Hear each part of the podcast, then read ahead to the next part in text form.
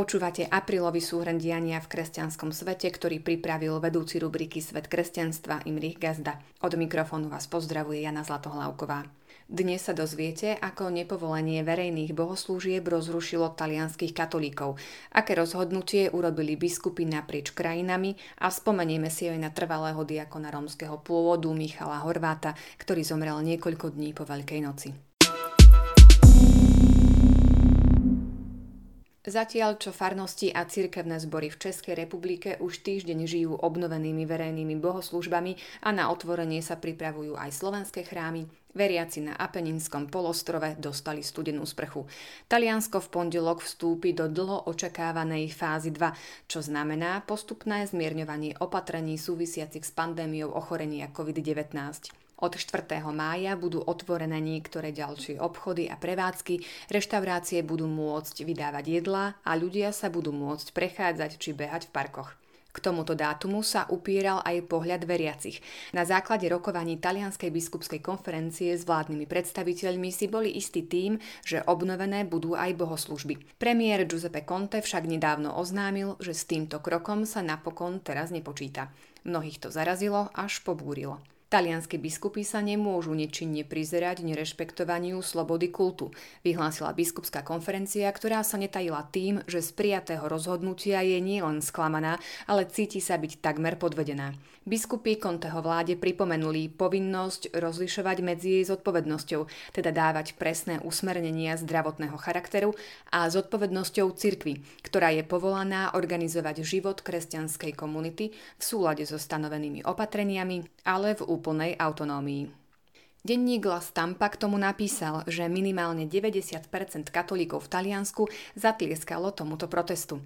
A denník La Republika poznamenal, že ide o prvý otvorený konflikt biskupov s premiérom, ktorý je praktizujúcim katolíkom. Denník La Stampa zhrnul podstatu najčastejších výhrad otázkou, ako to, že je možné ísť do uzavretého priestoru, akým je supermarket, no nemôže sa slúžiť Svetá Omša pre 20 ľudí roztratených na ploche 300 m štvorcových s rúškami na tvári a v náležitom odstupe. Denník dodal, že do kritiky Conteho sa pustili nielen ultrapravičiari zo strany bratia Talianska či ultrakonzervatívci, ktorí obmedzenie bohoslúžieb kritizujú dlhodobo, ale napríklad aj ministerka pre rodinu a rovnosť príležitostí, liberálna katolíčka a členka koaličnej stredoľavej demokratickej strany Elena Bonetiova, ktorá označila rozhodnutie vlády za nepochopiteľné. A ako na situáciu reaguje pápež? Pred dvoma týždňami počas rannej svetej omše pápež František predniesol homíliu, ktorá pohľadila všetkých, ktorí už majú dosť obmedzovania bohoslúžieb. Varoval pred tým, aby sa cirkev nestala virtuálnou. Povedal, ľudia, ktorí sú s nami v spojení, majú iba duchovné sveté príjmanie, no toto nie je cirkev. Cirkev, sviatosti, Boží ľud sú konkrétne. Je pravda, že v tejto chvíli musíme realizovať túto dôvernosť s pánom takýmto spôsobom, ale s cieľom výjsť z tunela, nie v ňom zostať. Koniec citátu. K téme sa vrátil aj uplynulý týždeň, ale už trochu iným spôsobom. Pred útorkovou rannou svetou omšou povedal – tomto čase, keď sa začína s predpismi umožňujúcimi výdenie z karantény, modlíme sa k pánovi, aby dal svojmu ľudu, všetkým nám, milosť rozvážnosti a poslušnosti voči nariadeniam, aby sa pandémia nevrátila. Koniec citátu. Podľa vysoko postaveného vatikánskeho preláta, ktorého anonymne citoval portál Vatican Insider, pápež František samozrejme rozumie túžbe znovu obnoviť verejné bohoslúžby a vníma aj neustále tlaky, ktorým sú vystavení biskupy od nespokojných veriacich. Na druhej strane si však nepraje konfrontáciu medzi biskupskou konferenciou a politikmi a preto vyslal spomenutý signál. Na pápežov odkaz reagovali aj zo sekretariátu biskupskej konferencie. Talianská cirkev nemá najmenšiu vôľu škriepiť sa s vládou. Biskupom záleží na ochrane obyvateľstva, konštruktívnom dialogu s vedením krajiny a na postupe v zhode s hlavou cirkvy. Na obnovenie verejných bohoslúžieb sa okrem Talianska chystajú aj ďalšie krajiny. Napríklad v Nemecku môžu už od 4. mája prichádzať na omše či služby Božie skupiny do 50 osôb. V susednom Rakúsku sa chrámy opäť otvoria 15. mája. Ešte predtým chcú však biskupy po celom svete zveriť svoje krajiny Pane Márii. Latinskoamerickí biskupy združení v Rade biskupských konferencií Latinskej Ameriky a Karibiku tak urobili už na veľkonočnú nedeľu. Biskupy USA, Kanady a Talianska 1. mája v prvý deň Marianského mesiaca a poľskí biskupy tak urobia v nedeľu 3. mája na Jasnej gore v Čenstochovej. Biskupy v ďalších krajinách, ako sú Írsko, Španielsko či Portugalsko, vykonali obrad zverenia ešte 25. marca na Sviatok zvestovania pána. Predseda talianských biskupov kardinál Gualtiero Bassetti uviedol – Laickí veriaci niekedy predbiehajú svojich pastierov, ktorí potom reagujú na ich prozby. Sám som dostal 300 listov, e-mailov, správ od veriacich, od ľudí z rôznych prostredí, ktorí prosili o zasvetenie, alebo skôr o zverenie našej krajiny Pane Márii. Po porade so spolupracovníkmi som prišiel k záveru, že musíme na tieto prosby odpovedať. Táto odpoveď bude výrazom našej viery a lásky k Božej Matke a tiež pokornou prozbou, aby nás ona chránila svojim plášťom, ako to často vidíme vidíme na prekrásnych obrazoch Pany Márie milosrdnej z 15. storočia. Koniec citátu. Niekoľko dní po Veľkej noci zomrel vo veku 61 rokov trvalý diakon Michal Horvát, ktorý v Košickej arcidiecéze slúžil rómskej komunite. Pohrebnú svetú omšu slúžil košický arcibiskup Bernard Bober. Michal Horvát sa narodil v roku 1958 v Hanušovciach nad Topľou, mal 8 súrodencov. Po skončení základnej vojenskej služby sa oženil a s manželkou Dankou vychoval 5 detí. Po páde komunistického režimu absolvoval katechetický kurz, vyštudoval teológiu a v roku 2004 bol vysvetený za trvalého diakona. Pracoval s vlastnou rómskou komunitou v Hanušovciach nad Topľou, ale aj v okolitých dedinách. Rád so svojimi ľuďmi navštevoval pútnické miesta, bol dlhoročným členom Rady pre Rómov a menšiny konferencie biskupov Slovenska.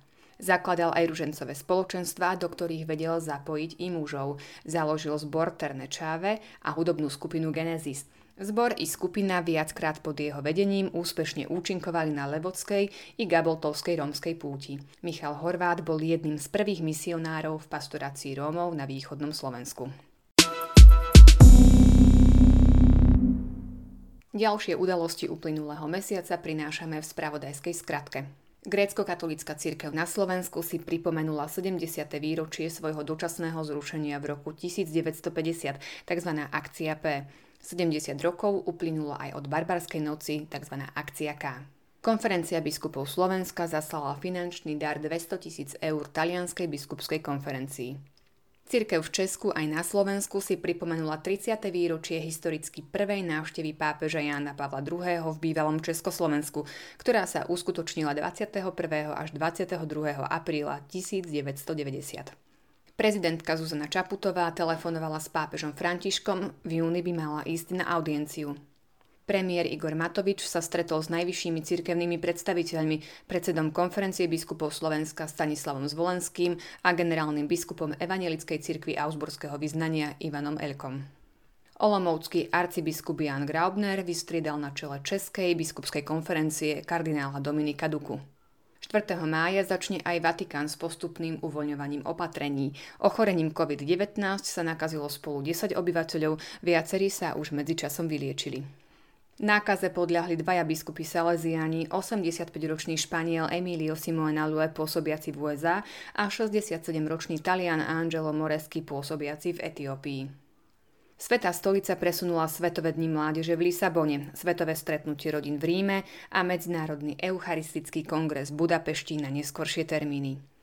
Kardinál Gerhard Ludwig Müller, niekdajší prefekt kongregácie pre náuku viery, skritizoval štátny sekretariat Svetej stolice za úpravu pápežských titulov v aktuálnej ročenke.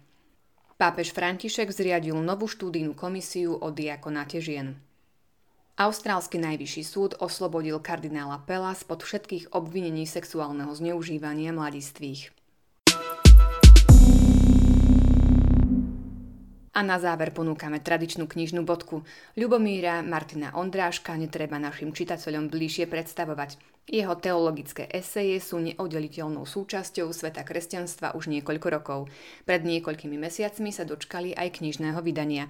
Publikácia Verejná teológia na Slovensku obsahuje viac ako tri desiatky štúdií, úvah a rozhovorov, z ktorých len 5 nevyšlo na webových stránkach konzervatívneho denníka Postoj, respektíve jeho predchodcu. Životnou misiou Ľubomíra Martina Ondráška, ktorý sa dlhodobo pohybuje v americkom akademickom prostredí, je budovanie a rozvíjanie verejnej teológie teológie.